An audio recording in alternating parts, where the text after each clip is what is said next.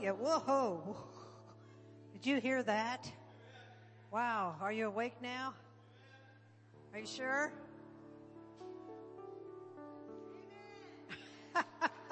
I think you all worked hard today because you're kind of coming in here like you need a Holy Ghost shot in the arm, right? Amen. Amen. Amen. Hallelujah. Praise God. Okay. I got a couple of announcements for you.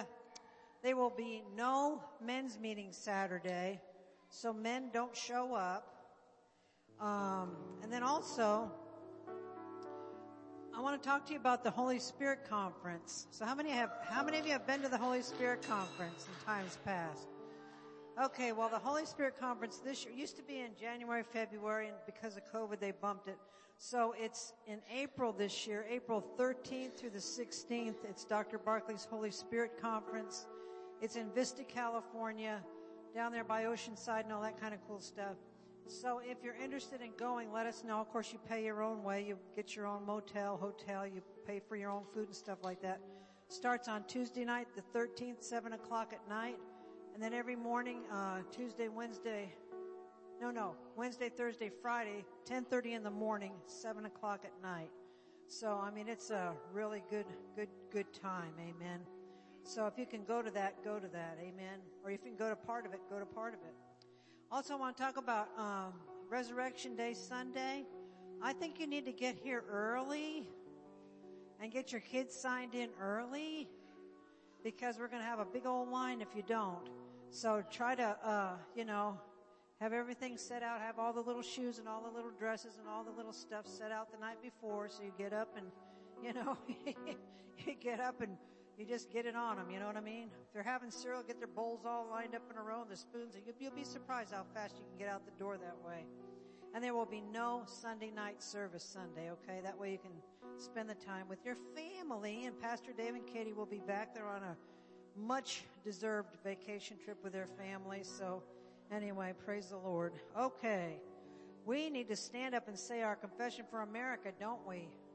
Oh yeah, come on, let's get her, get her, get her on up there. Dylan's full of vim and vinegar tonight, so you were the first one up, Dylan. okay. Are you ready for this? Say it like you mean it.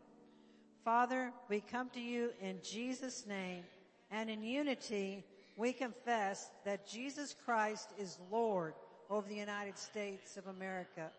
We declare that righteousness, mercy, justice, and judgment from you shall prevail. We declare that America will complete her God-given mission to bring the gospel of Jesus Christ to the world.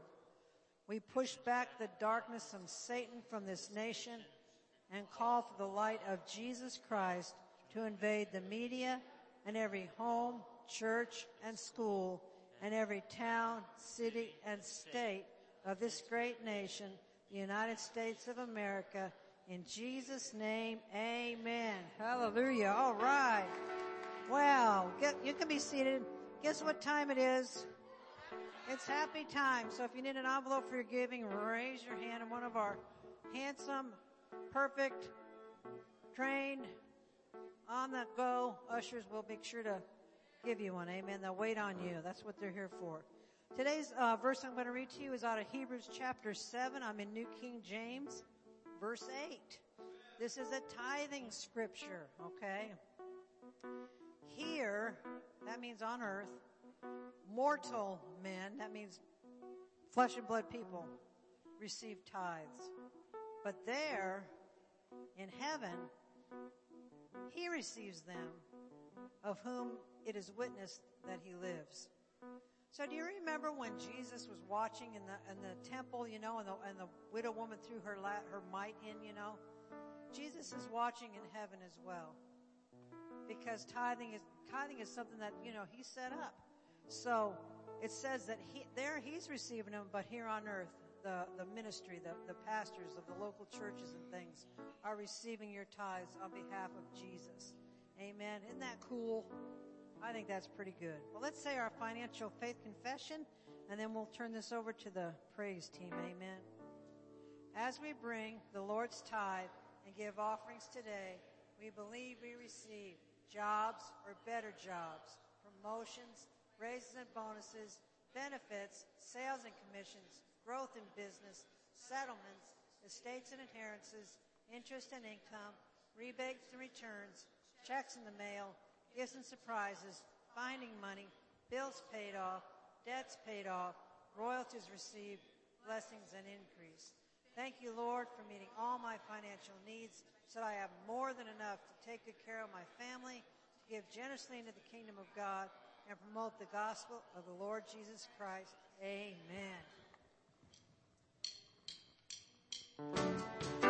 Okay, when you're done dropping off your tithes and your offerings, join us at your seat, stand up and join us in praising the Lord tonight. Thank you, Jesus.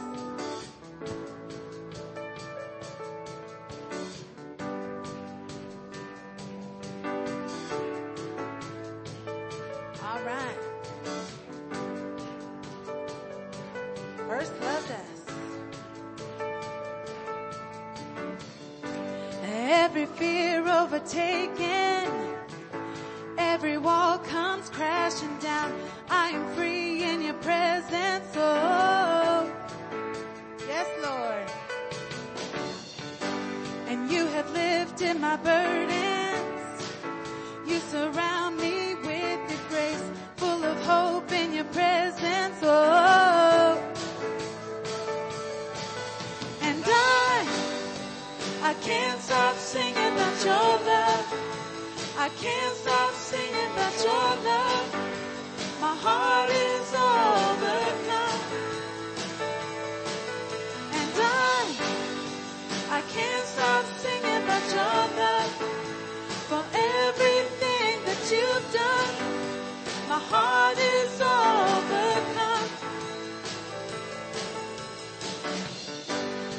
See the kingdom of heaven pierce the dark within this light. We're alive in your presence, oh. Yes, Lord. And you have won our salvation at the cross, one sacrifice, so secure in your presence, oh. Yes, Lord. And I I can't stop singing about your love.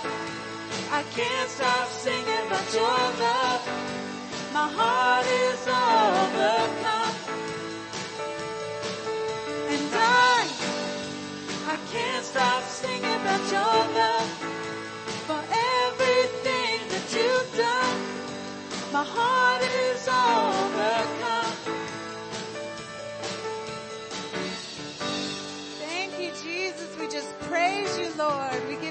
All the praise and all the glory on tonight, Lord. Thank you for making us your first love. You're our first love. And we praise you forever. Your love goes on and on. I sing to you, Jesus. Yes. You are my first love. I praise you forever. Your love goes on and on. And we sing to you, Jesus. Sing. You are my first love. Yes, Lord. Sing hallelujah. You are my first love. Sing hallelujah. And I I can't stop singing about your love. I can't stop singing about your love. My heart is overcome. And I, I can't stop singing about your love. For everything that you've done, my heart is overcome. You are my first love. Sing hallelujah.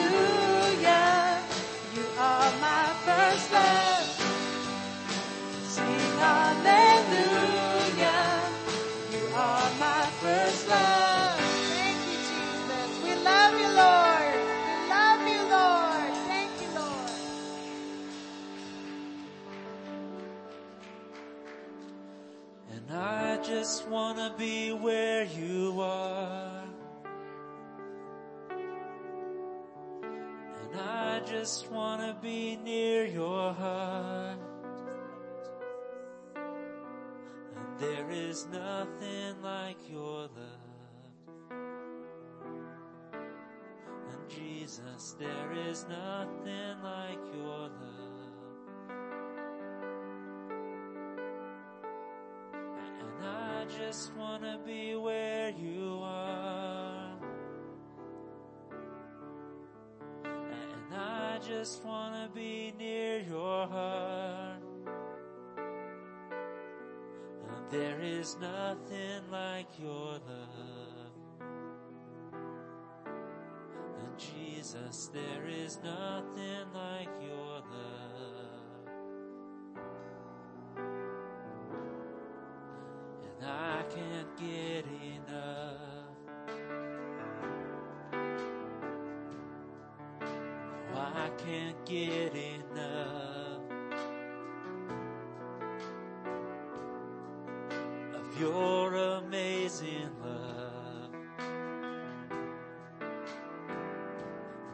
Jesus, I can't get enough.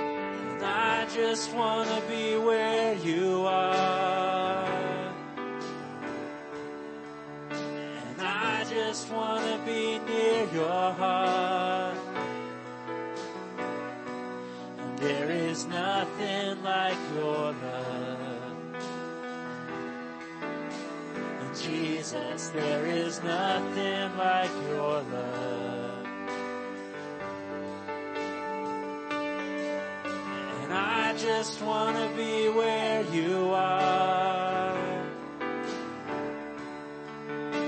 I just wanna be near your heart.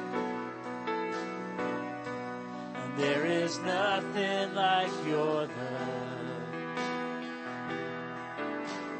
Jesus, there is nothing like your love.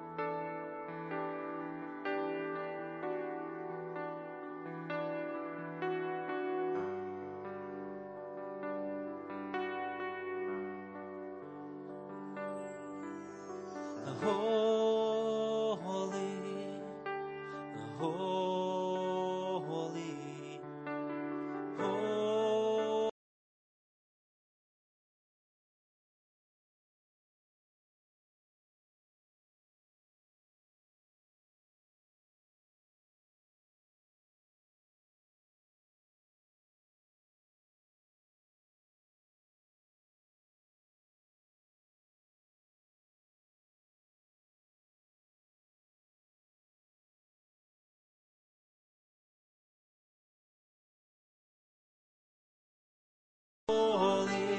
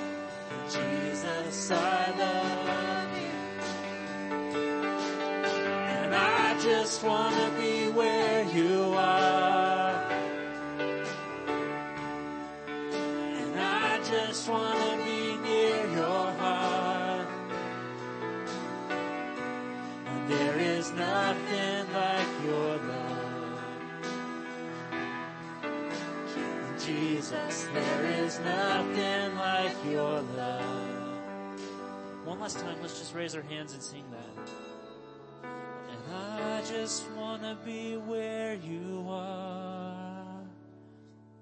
And I just wanna be near your heart. And there is nothing like your love. And Jesus, there is nothing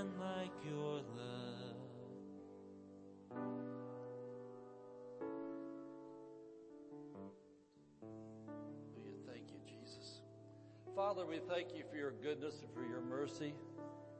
Lord, I know that although Adam sold us out in the Garden of Eden and we become slaves to Satan and sin, that you sent Jesus.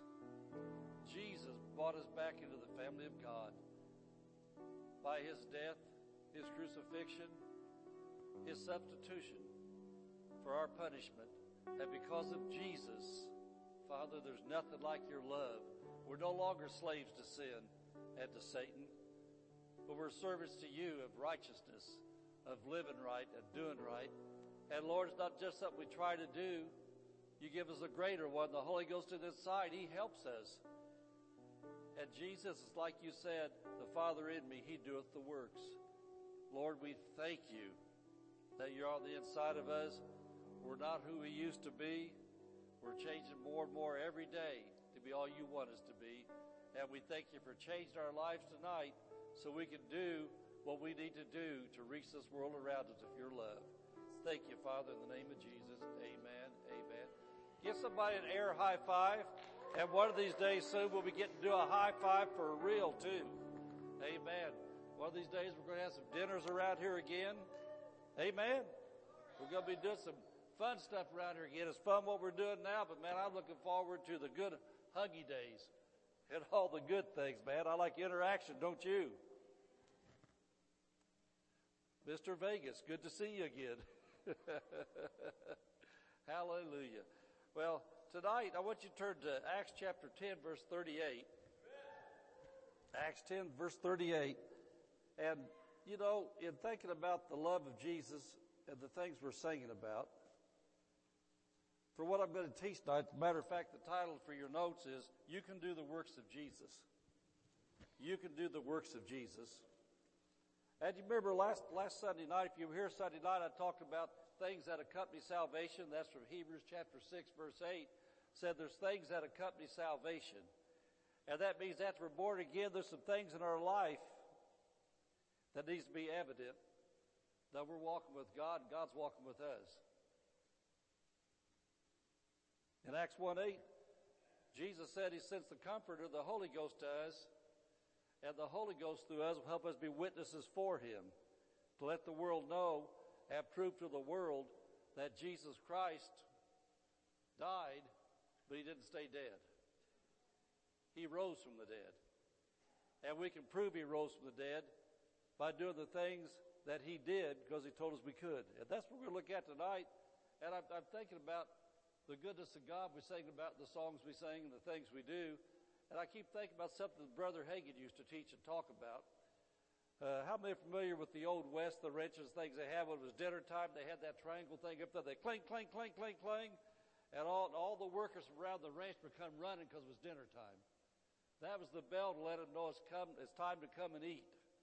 Well, Brother Hagin said, he was back in those days, he said that healing is the dinner bell to salvation. And what I mean by that's this. When somebody's sick or they have a loved one that's sick, and you take the healing of the Lord Jesus Christ to them, that makes them want to feed on more of God. He said, taste and see that the Lord is good. Jesus said, man shall not live by bread alone, but every word that proceeds out of the mouth of God. And I don't care how big, how bad they are, how much they act like they hate you as a Christian, everything like that, you get their baby healed, there wasn't no Jesus. They're dead, their, their mama laying there dying, and you take healing to mom, and mom comes off that deathbed, they're going to say, wow, you say Jesus did that? As that's what I mean by that healing is the dinner bell to salvation. The greatest preaching, The greatest witness may not get through to them, but you take healing to them or somebody they love, and you've got their attention. And so we as Christians need to know how to take healing to the sick. Amen. We can take salvation to the lost, but a lot of times you have to get healing to them first. I came to the kingdom of God through healing. I knew somebody was very, very, very sick, and the Lord got us to a Pentecostal church, and we got healing to her. She got healed. I gave my life to Jesus. Matter of fact, Robert was telling me a while ago, he's witnessed to a man he works with, and said, he said the biggest thing he's used yet that's got through to this man, he told about the healing that his pastor received three years ago for blood cancer and a heart attack. He said that really got that man's attention hearing that testimony. And so we, as believers, have to grow beyond the stage and just say, if I just get you to my church, my pastor pray for you and God will heal you. That's true. But how much better for the Jesus in you where they are to take healing to them on the job or at the family reunion or in the Walmart store or as you pay your bill at the, at, at the, uh, at the restaurant and get past social distance and all that kind of thing. As, as you go to give them a nice tip, hold their hand and say, Can I pray for you? Have you released anointing into them. Amen. We are Jesus representatives here on the earth. And I'll tell you what, the earth is ripe for harvest right now. And one of the best things, Mrs. Pastor, you know the tool belt she was wearing the other day had all the little things example in it. One of the greatest things in our tool belt is these hands that are anointed. And these words connect up the Holy Spirit that are anointed. And so Acts 10:38 Acts 10:38 says this, how God anointed Jesus of Nazareth with the Holy Ghost and with power. When you've got the Holy Ghost, you've got the power. It says, who went about doing good and healing all that were oppressed of the devil. We have to realize in the spiritual realm, there's not just Jesus and the Holy Spirit and God and the angels of God. There's the devil and demons. And they're behind every bad thing that goes on in this world. It said, and all that were oppressed of the devil, for God was with him. And so for the last few weeks, I've thought about the anointing uh, some and how as born again believers, we all have the same Holy Ghost that Jesus had. And the same God that anointed Jesus is what anoints you. How many know there's one God? One Holy Spirit, one Holy Ghost, there's only one. And so in the New Testament church, if you're born again, the same spirit that Jesus got, you got. Amen. The same God that's with Jesus is with you. And then besides that, Jesus said, I'll be with you always, even to the end of the world. And then in Mark 16 says that Jesus works with us, confirming his word with signs following. And so I, I remember back in 1981, I was at a, at a pastor's missionary conference down at John Osteen's church in Houston, Texas. And T.L. Osborn, one of the greatest evangelists of worth the time, missionaries, he just come up from overseas where he held uh, rallies over there where they'd have hundreds of thousands of people everywhere. Come to those rallies, got lots of people healed. But he read that verse, and I like the way he said it. He said, if you're born again, spirit-filled believer, then you say how God anointed Dylan of Barstow with the Holy Ghost and with power. See, you can put your name in there. How God anointed Norma. How God anointed whatever your name is. You've got to see this as speaking to you personally. How God anointed Lawrence, anointed Lawrence of Fort Irwin with the Holy Ghost with power who went about doing good and healing. Amen. and so you need to see yourself in that. And now I want you to look at John chapter 14, verse 12. And we're talking about how you can do the works of Jesus. John 14, verse 12. How many believe the Bible is God talking to you? You take it personally? And I think about tithing. You know, we take that personally. We say when it says, bring you all the tithe in the storehouse, then you say, wow, God's talking to me. Well, John chapter 14, 12, God, through the person of Jesus Christ, said this about you and said this about me. John 14, verse 12. Verily, verily, I say unto you, He that believeth on me, the works that I do shall he do also. And I want to point something out about that. You got to get this. How many here, this is not a set up question. I don't set people up try to embarrass you. This is just an honest question. Do you believe on Jesus? If you do, raise your hand. Raise your hand. Raise your hand. You believe on Jesus. Okay, then Jesus said, He or she that believeth on me, Jesus said, the works that I do, the works that I do, shall he or she do also. And then he said, greater works even shall I do because I go to the Father. And so I want that to sink in.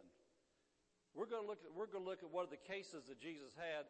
And I, I, I looked at people years ago when I first got saved. I, I don't know if that's how I was taught it or that's just how I learned it. But I learned that when God assigns me to help people in life, I call it my case. Now, as a pastor, I mean, I got I got a whole lot of whole lot of patience, a lot of people that are my case. But back in the days when Mrs. Pastor and I talked about a Sunday, we used to go door to door. And God told us we went to door to door witnessing before we were pastors, He told us when you knock on the door, He says, "Say, is there any sick among you?" And we had lots of things happen. And then sometimes in life, God would give us somebody that was a case that we had for a season. And somebody'd say, Hey, did you hear about so and so? We say, Yeah, that's our case. We're working on them now.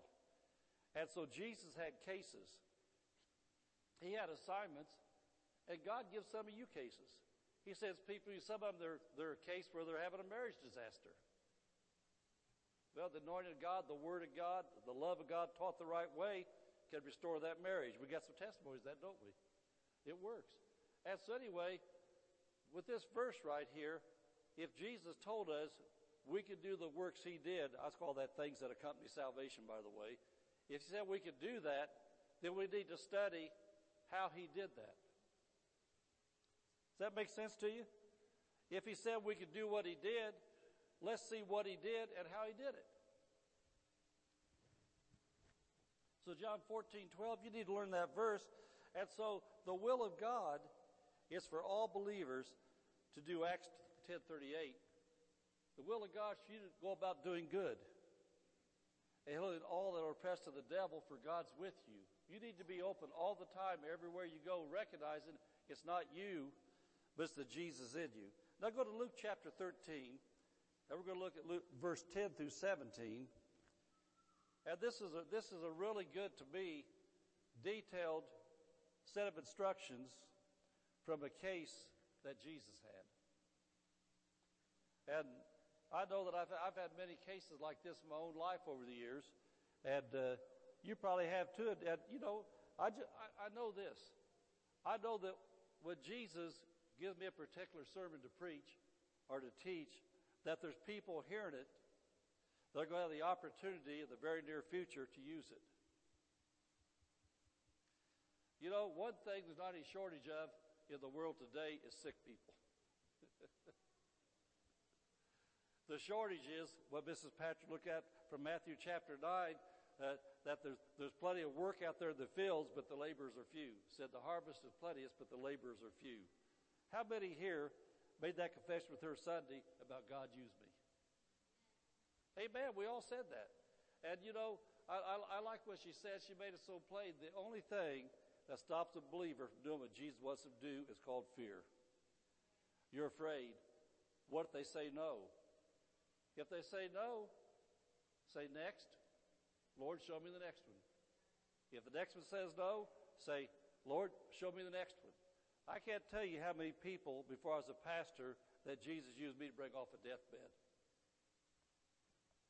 How many miraculous healings took place of just people in my everyday life? I'd visit them in the hospital, or I'd run into them just meeting them somewhere, or somebody would ask me, they say, hey, uh, we heard that God used you. Will you come over here and pray for my mom? We come over here and pray for my uncle. Will you pray for my cousin? Hey, I've got a sick neighbor. You think you stop by and see him? And all those opportunities like that God gave me, I stepped through the door, and most of the time, the people received, they received from Jesus too what they needed. Amen? So remember, it says how Jesus went about doing good. Went about means he didn't just stay home praying, he went about. Amen.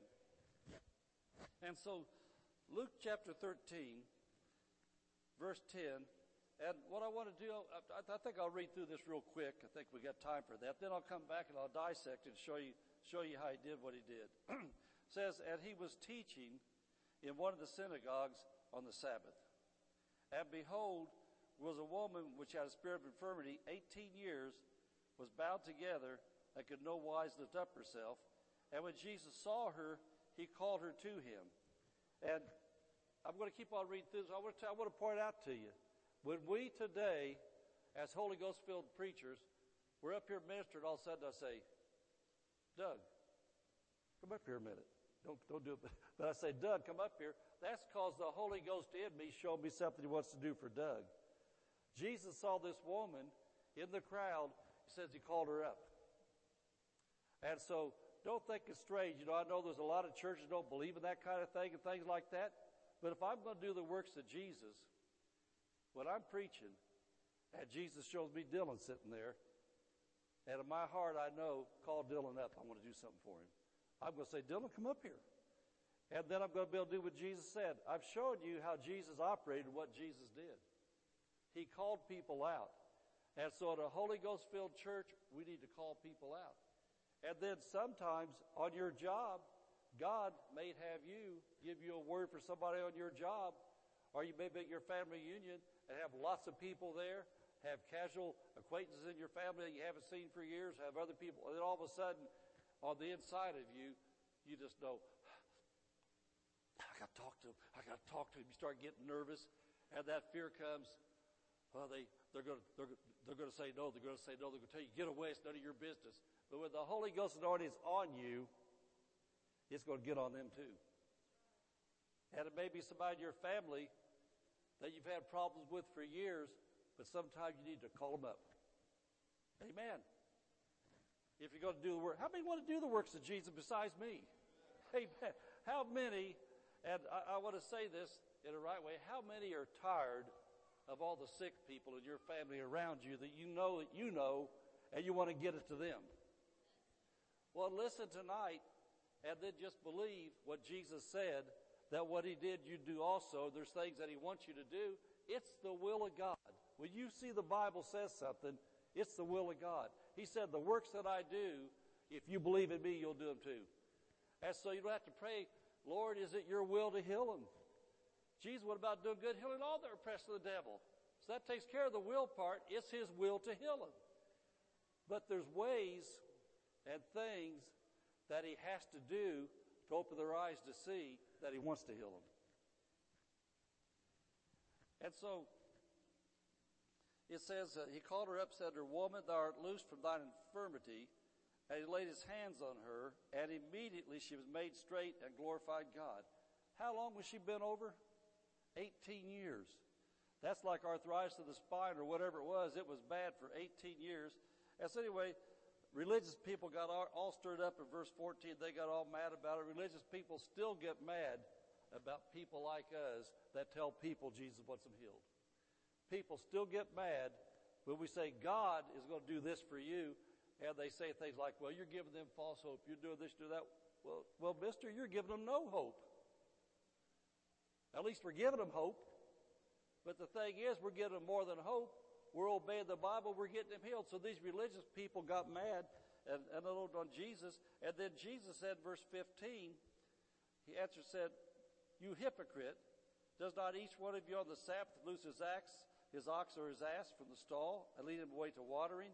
And ought not this woman, being a daughter of Abraham, whom Satan hath bound, lo, these 18 years, be loosed this bond on the Sabbath day?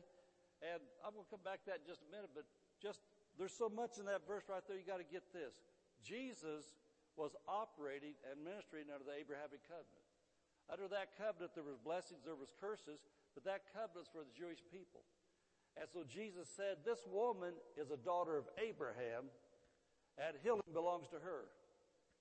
Well, we as New Testament Christians now, we're in the New Testament, and Hebrews 8 6 is a verse you might want to write down. Hebrews 8 6 says, We've got a better covenant than the old covenant. We've got better promises.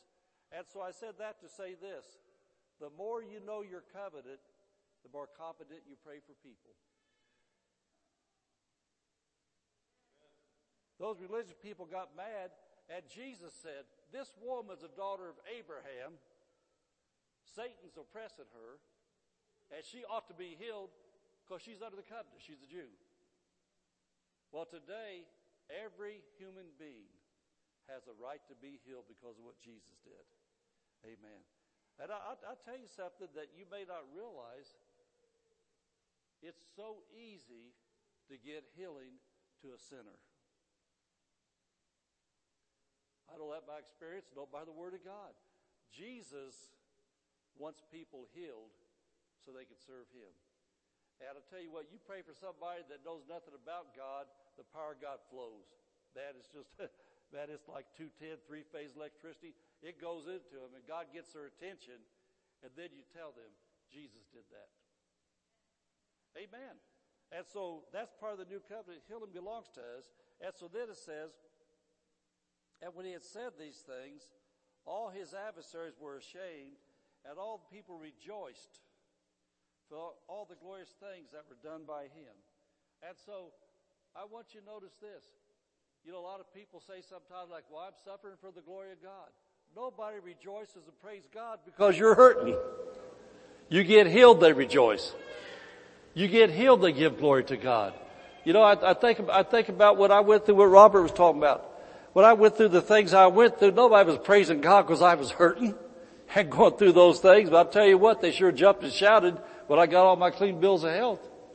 That's when, that's when they rejoice. And so we have to understand that healing is the will of God. Jesus is in heaven. We're on earth. The Bible says that we're the body of Christ and He's the head of the body. And so the head gives directions and tells the body what to do. The head said, preach the gospel to every creature. The head said, cast out devils. The head said, lay hands on the sick, they shall recover. The head's in heaven, the body's on earth. We've got the hands. We've got the feet. The Holy Ghost is not in heaven now. Jesus the Father are, it says Jesus sent the Holy Ghost to earth. The Holy Ghost is in us. We're anointed with the Holy Ghost and with power. We've got what it takes to do it. And you just need to say, Jesus, give me the boldness to step out tomorrow. This person on my job, I've been wanting to talk to him. I've been wanting to talk to him. And just say, Satan, I bind you in Jesus' name. Fear. God did not give me the spirit of fear. Get off me in Jesus' name. I'm taking healing because Jesus said, the works that he did, what I do also, I'm taking healing to these people today. Amen. Amen. And so I want to go back and look over this now. And I want to study this real case that Jesus had. And so verse 10, and he was teaching in one of the synagogues on the Sabbath. And so I want you to notice that the first thing Jesus always did was to share the Word of God, and there's a purpose for that. To create an atmosphere of faith. And every hospital call I've ever made, especially, I, I used to do a lot of hospital calls when I was single before I married Mrs. Pastor, had a family and stuff, but I used to, man, every time I'd hear the word sick, I'd say, where are they at? And I'd do all the hospitals, how to get in, how to get out quick, and do what I did. And I carried a little Bible in my pocket, the first thing I always did when I walked into the hospital room, whether it was a Christian, whether it was a lost person, I would talk to them. I'd open up my Bible, so let me share some things from the Word of God with you. How does faith cometh? Hearing, Hearing what? And so, unless somebody is so far gone that you can't physically talk with them where they're conscious to hear you, the Spirit will hear you anyway. But unless they're so far gone, you need to open up the Bible, share some verses, and then if they're able to see, hold up their face there and say, can you read that what that says? And a lot of times what I would take it to is Mark chapter 16. I'd say, see what it says right here? It says, believers lay hands on the sick and they shall recover and I'd let them see that their own eyes, and I created faith in their heart for the Word of God. You understand what I'm saying? It says Jesus was in the synagogue teaching. He was teaching from the Old Testament the goodness of God for healing, deliverance, for victory. And so once I get a person to see that, they had a basis for their faith. And so I'd say this to them. I'd said, I'm a believer and you're sick. And I'd say, do you see that? Yeah, I'm sick and you're a believer. I say, okay, now this is my hands. And I say, do you mind if I put my hand on you? I'd lay my hand on them, and if if it's a spot I could touch that was okay, like it was a head or an arm or belly or something I could touch, I'd say, let me lay my hand on you. And I would say, now Jesus is going to do what he said he would do. Jesus said, if I lay hands on the sick, they shall recover. That's called the works of Jesus. That's the works of Jesus. I'd lay my hand on the person and I would pray and I'd say, I'd have to say almost 100% of the time something instantly happened, or at least they felt the anointing. And the ones that didn't reject it, they ended up receiving their healing no matter what the, what the sickness was or what it was. And you know, I think, I think about people that aren't used to hear, hearing teaching like this. All I'm doing is teaching the Bible. I'm teaching what Jesus said. Jesus said, if we believe on Him, what He did, we do. Amen. Is that sinking in? Are you getting this? Okay, now as I look at this story right here, this true story, this case that Jesus had, I want you to take off your baby Christian glasses and look through the mature Christian glasses. Don't look at yourself as the woman that's sick. Look at yourself as the believer that's bringing healing to the sick lady. See, that's one thing that I think pastors sometimes, maybe because they don't know better or they haven't been taught themselves, they keep people at a babyhood stage always telling them they have to come to the pastor for prayer instead of teaching the people they've got the same spirit the pastor does. They've got the same Bible. They got the same power God and the pastor does and they can take it to somebody else. You see what I'm saying? And so, so many times because we've got losing mentality, we always see ourselves, oh, I'm the woman with the issue of blood. Why can't you be the man or the woman with the anointing in your clothes? And let, let the woman with the issue of blood touch you. I'm doing better preaching than you are shouting. You know, you're never going to rise to the level of victorious Christian till you start seeing yourself as the victor over Satan and sin. When you see yourself as the victor instead of the victim, then you're going to have a different mentality about praying for people and you're not going to try to figure out, well, what if nothing happens? Well, according to Jesus, something's going to happen. I'm going to stick with Jesus when he said, what I did, you can do. When he said you received power in Acts 1-8, you received the Holy Ghost and power, you can do what I did. I'm going to stick with that. Amen. And so the first thing that Jesus always did was he got faith into their hearts by teaching. Then look at verse 11 and verse 12. And behold, there was a woman which had a spirit of infirmity 18 years. She was bowed together. In other words, she was bent over in a frozen position, could no wise lift up herself. And when Jesus saw her, he called her to him and said to her, woman, thou art loosed from thine infirmity. And so this, this is where it comes in. If you're really going to do the works of Jesus, now listen, I don't want to lose you now. I want to make sure you're really tuned in right now. How would Jesus know, since she's just a woman out there in the congregation, how would he know this woman had a spirit of infirmity 18 years? Through a word of knowledge, are discerning the spirits. That's something against the spirits we've talked about in 1 Corinthians chapter 12. And so the woman, although her physical body was frozen in that position for 18 years, the woman didn't need healing. She deliverance from a demon spirit called the spirit of infirmity. That's called the Holy Spirit in you, showing you what to do. Do you remember the verses, if you're here for the, some of the lessons on taught on anointing, in 1 John chapter 2 verse 20, 1 John chapter 2 verse 27 says you have an unction, an anointing from the Holy One. And you know all things. And he said that anointing abides with us. We have the anointing with us. And when we get a case from God, we don't need just to go in and just say one size fits all. One size doesn't fit all. Sometimes people that need healing actually need a demon cast out first. But everybody that's sick doesn't have a demon. Sometimes they're sick because of natural disease. I remember one time that we had our door-to-door ministry up in, was up in Noblesville, Indiana. That was many years, probably 10 years before we pastored. We were up there going door to door. We, we, we, did, we didn't have a lot of kids at the time. We had a lady watch our kids for us. We'd go door to door. So I'd get off work. We'd go door to door. We'd just go knocking on people's doors. We'd pray where to go. We'd go knocking on doors. We knocked on this door in this little old poor part of town. And uh, when we knocked on the door, this lady came to the door and answered the door. Some of you have heard this story, some of you haven't. But this lady answered the door and we said, hi, I'm Bernie, this is my wife Janice. We're Christians. Is there any sick in your house? Jesus wants to heal you if you're sick. And the woman had had a stroke. And she was paralyzed on one side, she was blind in one eye. And she was you know, back when you're young like that, somebody's 50 looks old, so I don't know, she looked old to me, but she's probably about 50.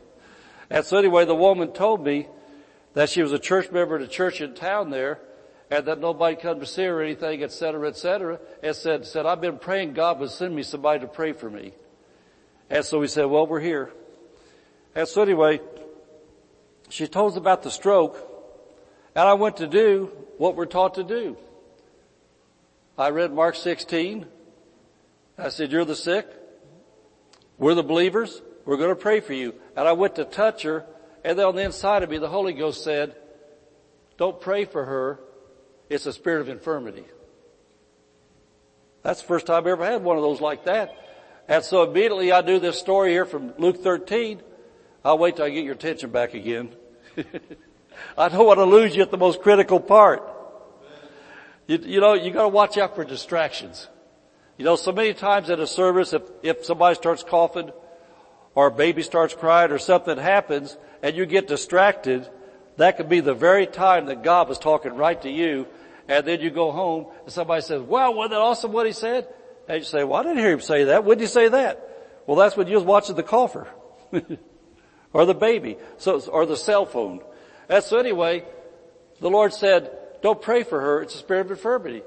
And so because I've studied Jesus' teachings so much, I knew what to do. I just pointed my finger at her. I said, you spirit of infirmity, you loose her, let her go, come out of her now in the name of Jesus. I didn't pray for healing. And when I said that, the woman started crying and she said, I'm tingling all over. And the paralyzed side started working. And then her eye, her sight came back the works that I do shall you do also greater. And so the thing is, I want you to get out of this. You need to ask the Holy Ghost on every case you get, Lord, what's going on here? How do you want to minister? What do you want to do? And as you're walking with Jesus in everyday life, the Holy Spirit's going to tell you case by case what to do. And I've had other people that had strokes and things where it wasn't a demon. It's simply laying hands on them, release the anointing God, the power of God came into them. And what am I talking about tonight? I'm talking about you can do the works of Jesus, but if you're going to do the works of Jesus, you gotta follow Jesus and know how Jesus did what he did. Think about that. You got a crowd out here, and then Jesus knows this woman's had that disease for 18 years. He saw her and he called her up, and the first thing he says, a woman, you're loosed from your infirmity. In other words, it said, devil, get out of here and go in Jesus' name. And what I've learned about that spirit of infirmity, I've seen, I've seen people, and because I wasn't allowed to be in on the case, I've seen people, they say, well, they're going to take the gallbladder out now. They say that's what it is. Well, the other organs were having no problem. They cut the gallbladder out. And then a month later, find out that problem moved to another organ. Say, well, they say it's got to be this. They're going to cut this out. And they just keep on taking parts after parts after parts out because it was the spirit of infirmity traveling from the body. And so it'd go from one part to the other part, but what they needed to do was get that oppressive spirit off of them till they got healed. It takes spirit-filled believers walking with Jesus know how to really help people. Could you understand what I'm saying? And you know, I just want to say this for each and every one of us. I want our church to do all that God wants us to do. And in our church, like that song Mrs. Pastor had that was saying the other day about this war we're in, we're in a real spiritual warfare. And we're not just ordinary people. You know, I think what the Lord told me years ago about the difference between a, between a, between an anointed preacher and a politician. Politicians speak a lot of words with no anointing. Preachers speak a lot of words, but there's anointing. Our words that are anointed for the Word of God brings life. You're a believer. There's a lot of people out there have the gift of gab, and they say a lot of stuff, they wear you down. Well, you're a believer. You've got anointed words. You've got the gospel comes out of your mouth. It's not the gift of gab. And when God uses you, there's anointing comes out. Amen? Amen. And so, the point out of this is this, that you need to listen to Jesus in you, how to help this person he wants to help. Amen. Amen. So anyway, and so then it says this. It says that, uh, he said, woman, you're loose from your infirmity. Then he laid his hands on her. Well, I thought he just had to cast the devil out. Then he laid his hands on her. And immediately she made straight glorified God. Well, get a hold of this. How many know there's anointing in the hands of a believer? Do you, do you all believe you got anointing in your hands? Amen. Jesus didn't say lay your feet on them. He didn't say lay your head on them. He said put hands on them. He said lay your hands on them, they shall recover. There's anointing in the hands of believer. So get a picture. This woman for 18 years.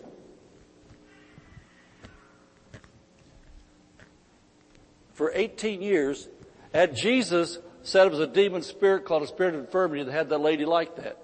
Well, after 18 years, her back hadn't straightened up and all those parts around it, all the tendons, ligaments, and everything else, all those joints, everything had been frozen for 18 years. Well, he took care of the devil problem. Then she needed some Holy Ghost oil to lubricate those joints. Some lubrication. I think about Dave working on the old tractors. I bet you Dave's got some old tractors sometimes where he got things fixed and put some oil in there to get those things moving again, didn't you? Amen. Amen. Mechanics know that. And so it's the same thing with the human body. Although the problem wasn't an organic sickness. It was a demon spirit. Still things hadn't worked for 18 years. So it says, he said, woman, you're loosed. That means the devil was gone. And then he said he laid hands on her. He laid hands on her, says immediately she was made straight. Because then the anointing went in and caused everything to free up. Do you see how this works? I talk about us as believers. Jesus said the works that he did, we're supposed to do also.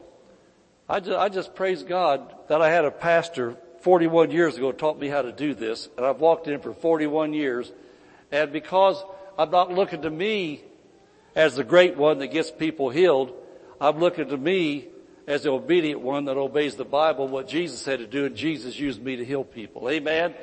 Nobody ever got healed because I was a preacher. Because people got healed through me a long time before I was a preacher. Now they get healed through me when I pray for them because I'm a believer that believes the Bible, and then God used me as a preacher to preach to preach to crowds. And you've got the same thing that Jesus had. I've got the same thing. Amen. And so anyway, this woman that was made straight and glorified God. And so, I get down to verse 16. I just want to repeat this again. And ought not this woman, being daughter of Abraham, whom Satan hath bound, lo, these 18 years. Think about Acts 10:38 with that verse there. How God anointed Jesus of Nazareth with the Holy Ghost and with power who went about doing good healing all that were oppressed of the devil. Not God. All that were oppressed of the devil. All that were oppressed of the devil. And Jesus said, Satan's the one that's had this woman like this for 18 years. Too many times Christians, because they've been religiously brainwashed, instead New Testament taught, can't figure out, was this something God's doing? Or is this the devil? If it's sickness and disease, it's the devil.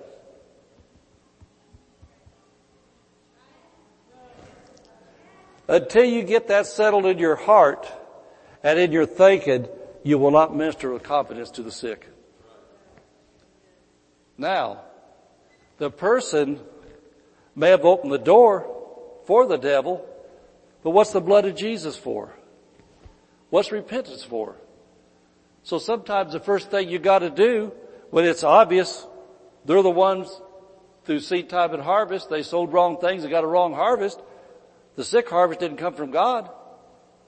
It came from the devil. So sometimes the first thing you gotta do is say, well, Have you asked the Lord to forgive you of that yet?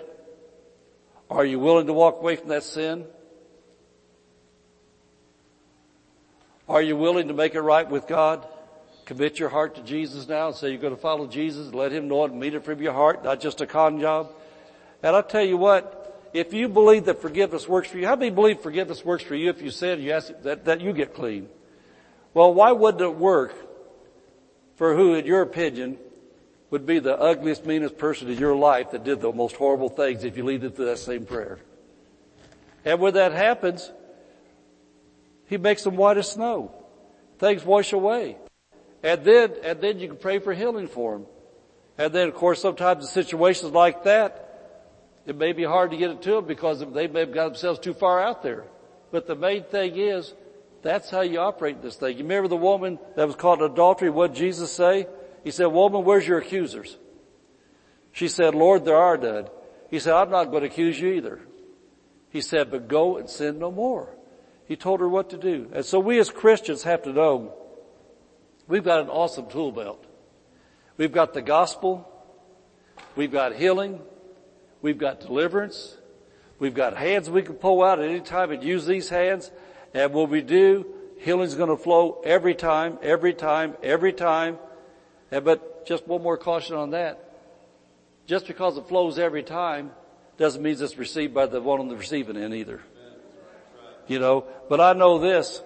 I know this from the Word of God. Every time I pull these out and I touch the sick, healing flows. If they got a wall up or a blockage that they can't receive it, it wasn't on God's end. It wasn't on my end. I did my part and then I just go away just praising God, thanking Him the healing power of God's working in them and do my best to get them to believe what we did. Amen. And so we just close with this. The works that Jesus did, you can do also. And even greater works because He went to the Father and He sent the Holy Ghost to us. Amen, amen, amen. Hallelujah. Well, it's time to shout or something. Mrs. Pastor, you're going to close this thing up, that confession? I get to be the closer outer, eh? oh, that was good stuff. Amen. Don't you just love the word? Hallelujah. Oh, I do. Good job, Pa. We used to go door to door together. I know it. I Lot- know. Lots of doors, lots of stories. Yeah. Amen. It was Yep. fun. You know what? No doors, no stories. Amen. Knock on the doors. amen, amen. I, I've got, I've got something to ask you. How many of you, let's see, I gotta figure out how I'm gonna word this.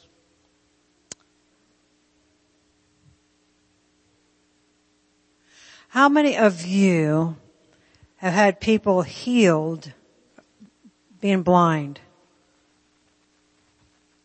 How many blind people have you laid hands on? Right? You gotta give God a chance to move.